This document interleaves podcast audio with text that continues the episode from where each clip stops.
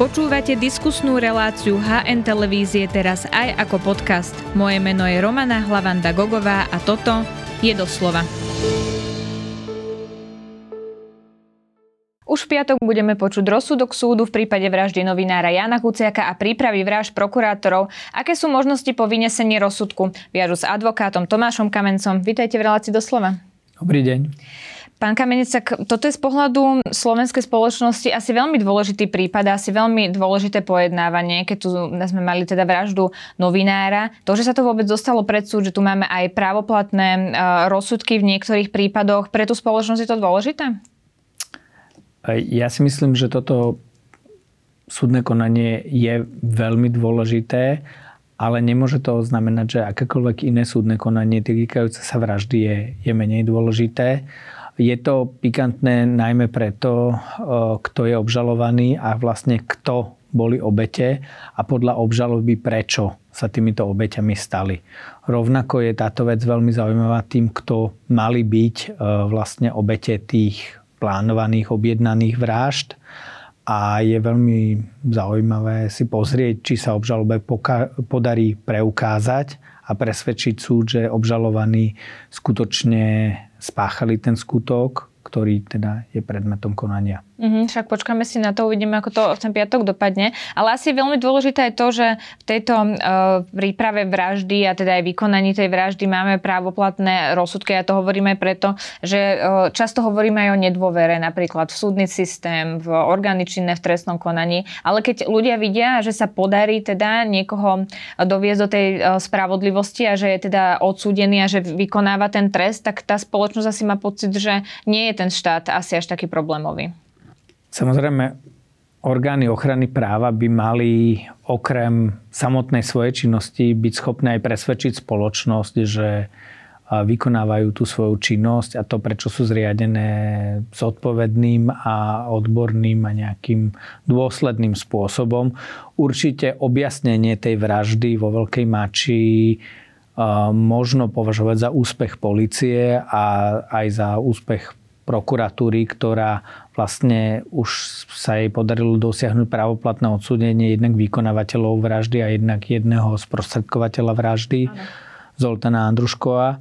A je, je otázka, nakoľko zadovážené dôkazy, ktoré, na ktoré poukazuje obžaloba, budú stačiť na to, aby boli usvedčení prípadne ďalšie páchatelia tohto skutku, čiže objednávateľia, po prípade ďalší sprostredkovateľia. Mm-hmm. Teraz mám takú osobnú otázku. Keď sa preniesiem do toho roku 2018, keď sme sa vlastne všetci dozvedeli, že bol zavraždený na Slovensku novinár, mysleli ste si, že sa v roku 2023 budeme rozprávať o tom, že uh, tu padajú nejaké rozsudky, že už sú uh, ľudia vo väzení, že vykonávajú ten trest a tak podobne? Mysleli ste si, že to bude vlastne mať tento úspešný v úvodzovkách koniec? Je to hm, ťažko povedať. Je, tých informácií z počiatku nebolo dosť. Naozaj všetci sme s nápetím sledovali, uh, ako policia bude alebo nebude úspešná pri objasňovaní tej vraždy a či naozaj policia bude tú činnosť vykonávať takým spôsobom, ktorý by ju viedol k objasneniu tej vraždy. Bolo tam strašne veľa možných scenárov, strašne veľa smerov, ktorými sa to vyšetrovanie mohlo mm-hmm. uberať boli tam aj povedzme teatrálne výstupy niektorých politických predstaviteľov, ktorí ktoré aspoň vo mne nezbudzovali akože prílišnú dôveru. Ja na stole? Napríklad. A je, je pravda, že ja som sa vlastne o tej vražde dozvedel pred pojednávacou miestnosťou, kde vlastne som čakal v spore so spoločnosťou Mariana Kočnera na konanie súdu. Takže o to pre mňa to bolo pikantnejšie, lebo tie, tie klebety, že by teoreticky mohol byť aj on jedným z tých, ako keby kto za tým skutkom sú, už, už vtedy boli na stole. Ja, ja neviem, či to tak bolo a, a je vecou prokuratúry a v končnom dôsledku aj súdu, aby toto preukázal v súdnom konaní. Čiže presumcia neviny platí pre každého ale pre mňa osobne to malo napríklad ešte aj túto ako zvláštnu príchuť. Mm-hmm, že si to budete pamätať do konca života. To, čo hovorili prokurátori vo, vo svojej záverečnej reči, je, že ide o nenapraviteľných ľudí. V prípade Mariana Kočnera a Aleny Žužovej.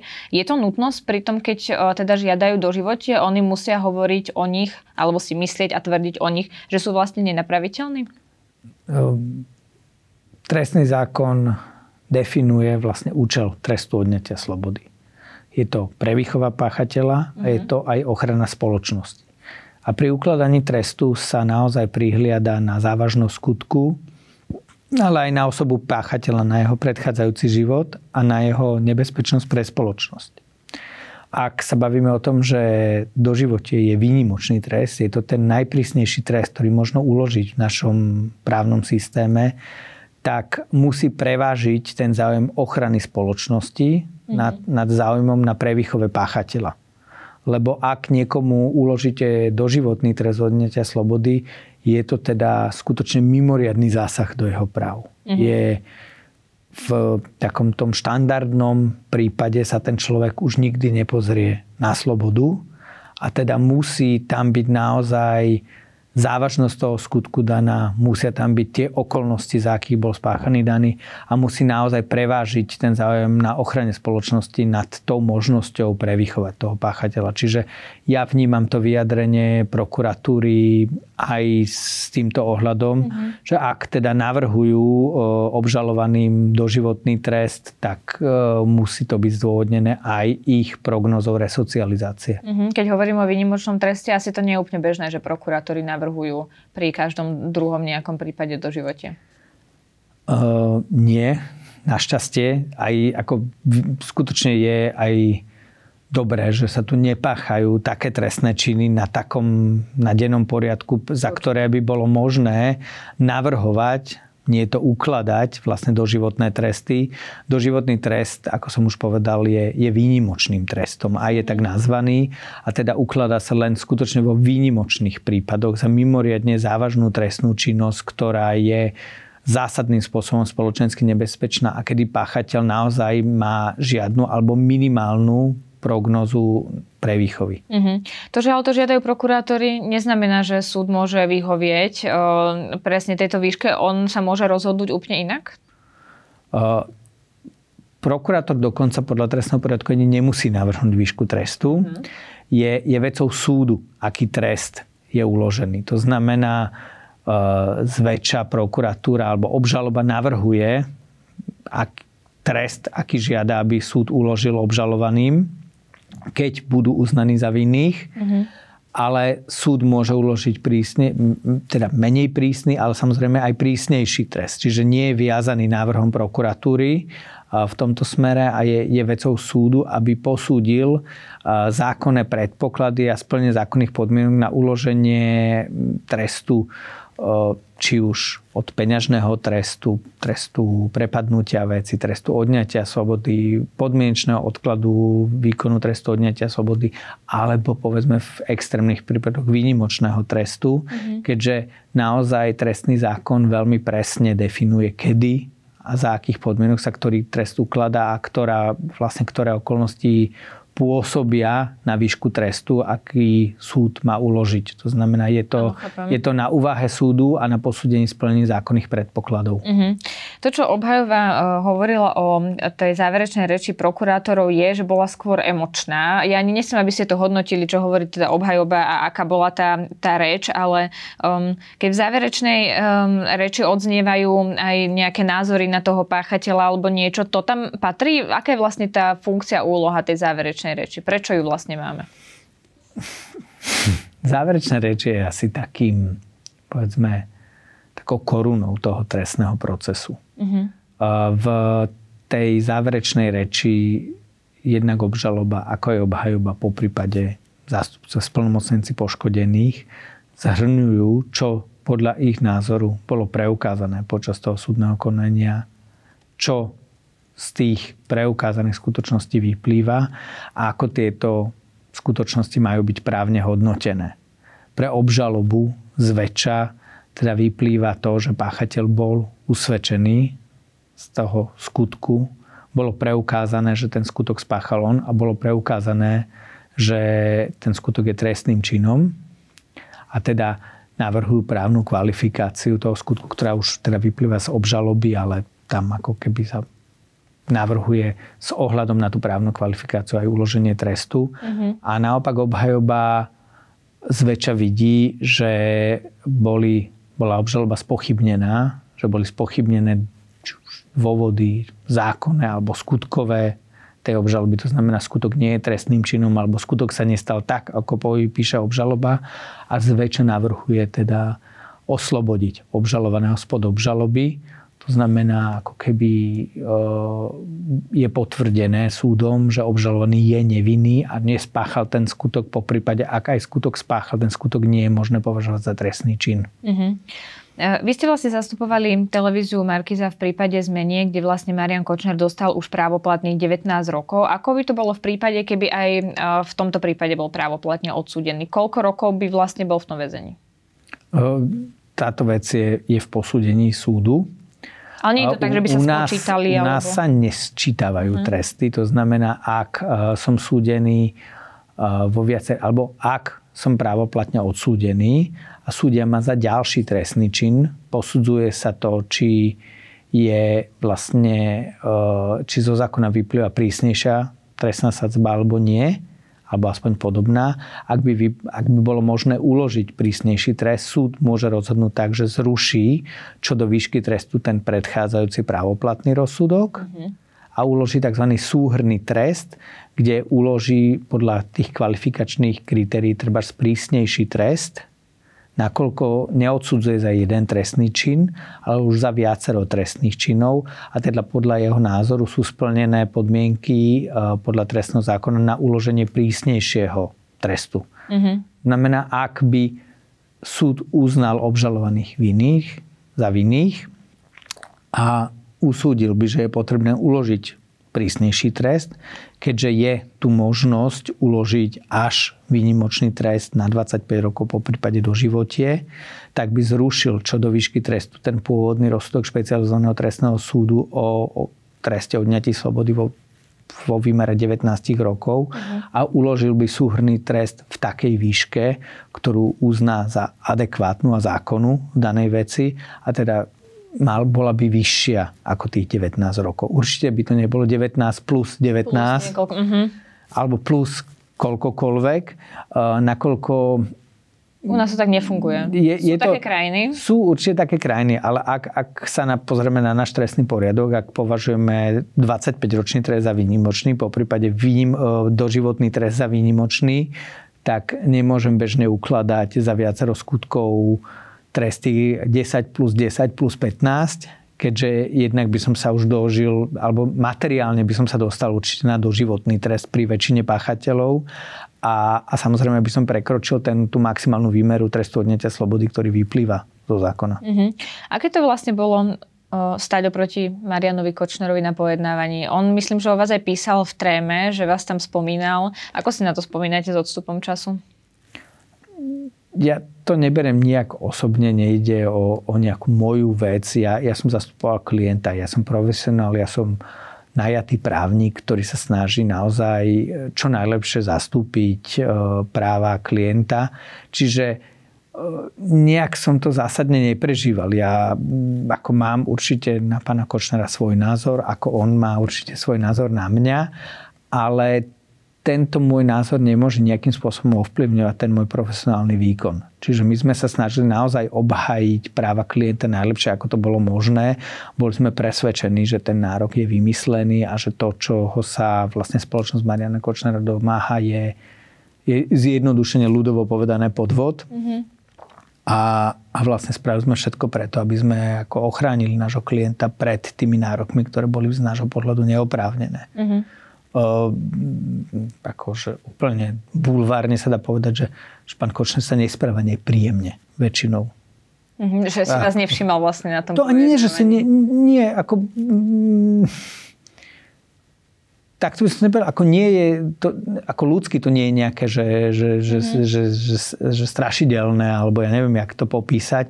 Ako, ja som tam bol naozaj ako v kapacite nejakého profesionálneho právneho zástupcu a nebol dôvod sa tam pobiť na tom súde, akože zľudovo povedané. Áno, áno, to určite chápem. Advokát Marek Para, ale aj viacerí obhajcovia sa zameriavajú najmä v tomto prípade na Zoltána Andruška, pretože ho teda považujeme za kľúčového svetka, keďže on vlastne prepája ten jeden svet vykonávateľov s tým svetom tých, ktorí si to objednali. Oni napríklad upozorňujú na to, že fotografie, ktoré tam v tom konaní boli, že ich neopoznal, alebo si pamätal iné fotografie, ktoré teda sme nikdy nevideli.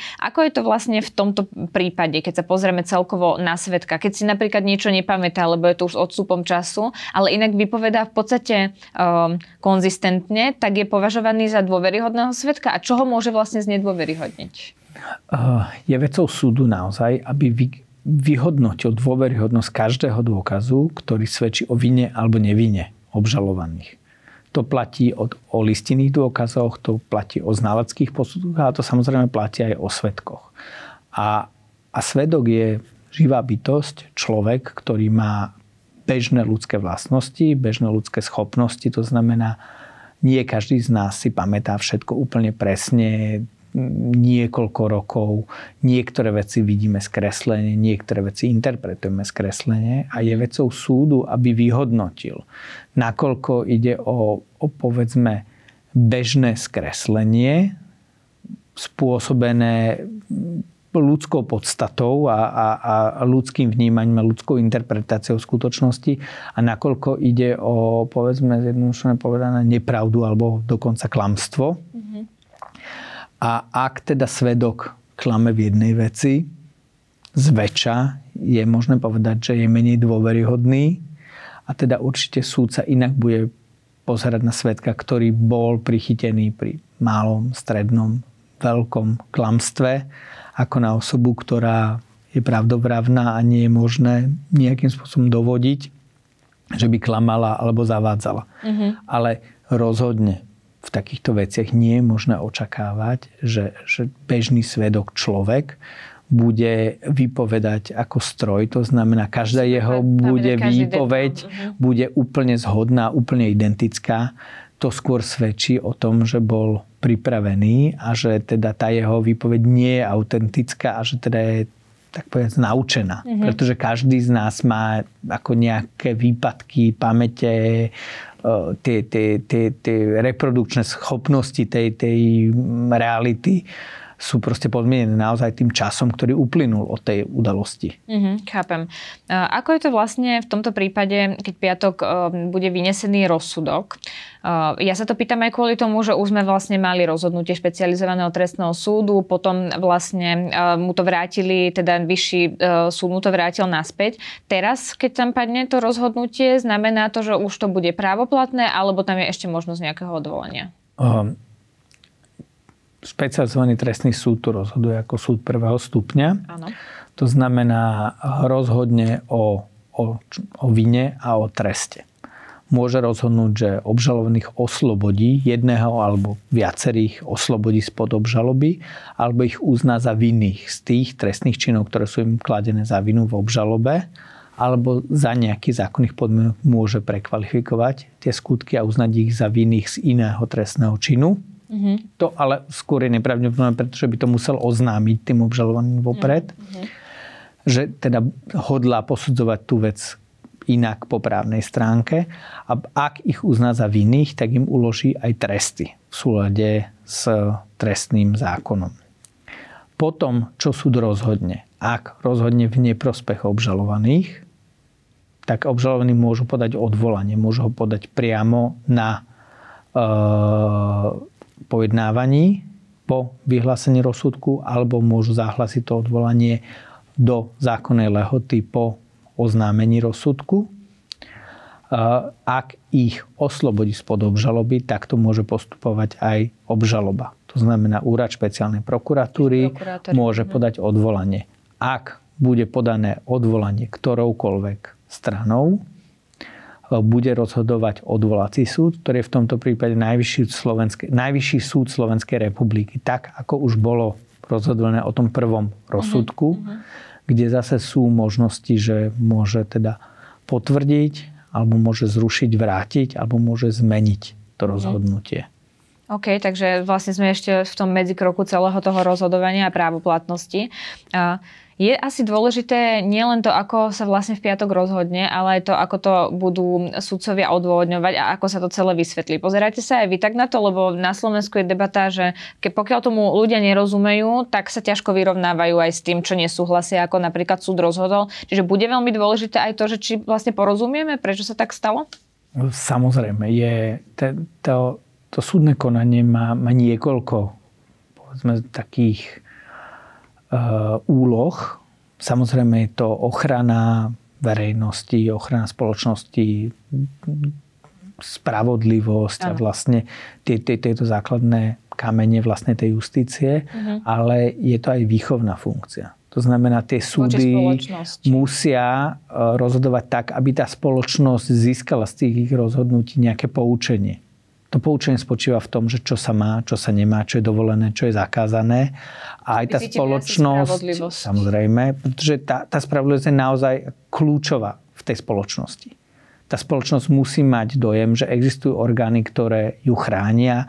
Musí mať každý jeden bežný človek uh, pocit, že, že ten štát, ktorému platí dane, ktorý mu každý mesiac odvádza relatívne veľkú časť svojho príjmu, mu za to poskytuje ten komfort bezpečnosti, ochrany a spravodlivosti, mm-hmm. že tie súdy rozhodujú uveriteľným spôsobom, ktorý logicky vyplýva zo skutočností, ktoré im boli predložené, či už obhajobou alebo obžalobou a, a že teda je schopný aj vysvetliť ten rozsudok tej, v rámci tej spoločnosti. Samozrejme, ide o, o komplikovaný súdny spor. To, nie je strašne jednoduchá vec a nie je možné očakávať, že v každej jednej nuance toho súdneho rozhodnutia bude naozaj každý človek rozumieť.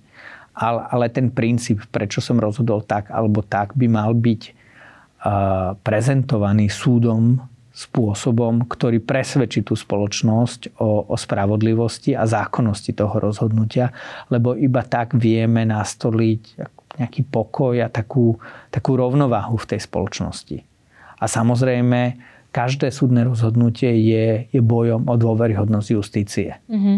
Samozrejme, pod zámienkou dôveryhodnosti a, a získania popularity v spoločnosti nie je možné očakávať, že súdy budú rozhodovať podľa nejakého želania verejného záujmu, ne, nie verejného záujmu, áno, ale želania spoločnosti. A je dôležité, aby nikto, nikto, pokiaľ nikto, e, kto je nevinný alebo komu vina nebola preukázaná dostatočným spôsobom, nebol odsúdený.